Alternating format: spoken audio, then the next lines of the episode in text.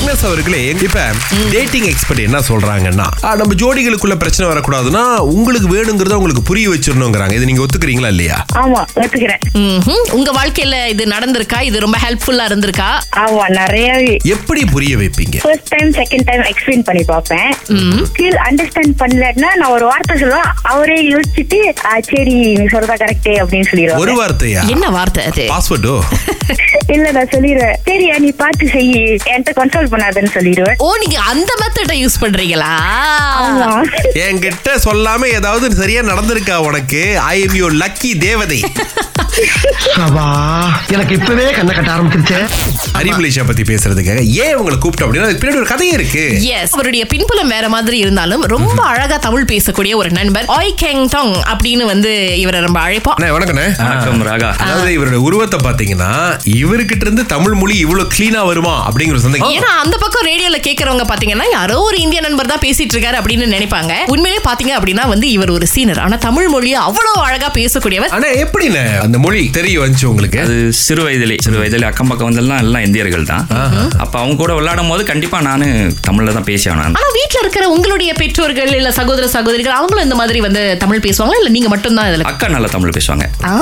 okay. நீங்க தமிழ் பள்ளிக்கூடம் அதெல்லாம் எதுவும் போல இல்ல இல்ல எனக்கு எழுத படிக்க வராது கேள்வி ஞானங்கள் எனக்கு தமிழ் மேல ஒரு பற்று ஒரு காதல் US news and world report அதாவதுங்க இருபது இருபத்தி மூன்றுல நீங்க வியாபாரம் பண்ணணும் அதாவது உங்க ஊரை விட்டு இன்னொரு ஊருக்கு போய் வியாபாரம் பண்ணணும்னு நினைச்சீங்கன்னா இந்த ஊரை நீங்க கொஞ்சம் சிந்திச்சு பார்க்கலாம் அப்படின்னு சொல்லி ஒரு லிஸ்ட் வெளியாக்கி இருக்காரு So, அந்த லிஸ்ட்ல இப்போதைக்கு நம்பர் ஒன்ல இருக்கக்கூடியது இந்தியா சைனால நானும் அதைத்தான் யோசிச்சேன் சைனா பாத்தீங்கன்னா மூணாவது இடத்துல தான் இருக்கு சுரேஷ் Okay. ஆஹ், ஏன்னா நினைக்கிற நிறைய கட்டுப்பாடுகள்லாம் இருக்கிறனாலே என்னவோ தெரியல அந்த நாடு கொஞ்சம் பின்னால வந்துருச்சு அதை விட எனக்கு ரொம்ப அதிர்ச்சியானது ரெண்டாவது இடத்துல இருக்கிறது நம்மளுடைய பக்கத்து ஊரான தைலண்ட் அப்படியா Yeah. Very good very good Yes, uh, so India Thailand அப்புறம் மூணாவது இடத்துல சைனா மெக்சிகோ யூஎஸ் அஞ்சாவது இடத்துல இருக்கு பிலிப்பீன்ஸ் இருக்கு ஆறாவது இடத்துல வியட்நாம் ஏழாவது இடத்துல பிரேசில் எட்டு ஒன்பதாவது இடத்துல நம்மளுடைய மலேசியா இருக்கின்றது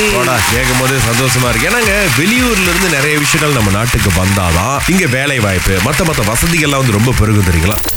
திங்கள் முதல் வெளிவரை காலை ஆறிலிருந்து பத்து வரை கலக்கல் காலையில் சுரேஷ் மற்றும் அகிலாவுடன் இணைய தவறாதீங்க ராகா ஆஹா சிறந்த சிறந்த இசை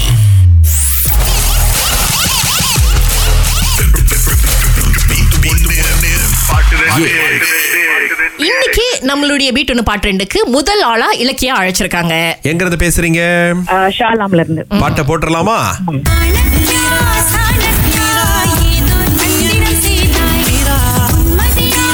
ரெண்டு பாட்டையும் தனித்தனியா பிரிச்சு சொல்லுங்க பாப்போம் ஒண்ணு வந்து நீரா நீரா இன்னொன்னு வந்து சாணக்கியா சாணக்கியா அந்த பாட்டு பாட்டாவை பாடிட்டீங்களா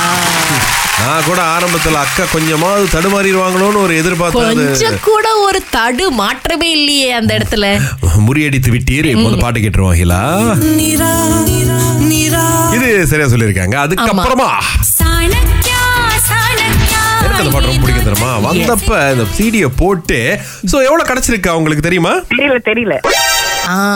நூறு வழி கொடுக்கலாம்னு இருக்கோம் உங்களுக்கு ஆமா ஏன்னா நேத்து ஒருத்தங்க அழைச்சு ஜெயிச்சிட்டதுனால இன்னைக்கு நூறு வழி தான் உங்களுக்காக இருக்கு பட் இருந்தாலும் சிறப்பா விளையாடி இருக்கீங்க வாழ்த்துக்கள் தேங்க்யூ நன்றி நன்றி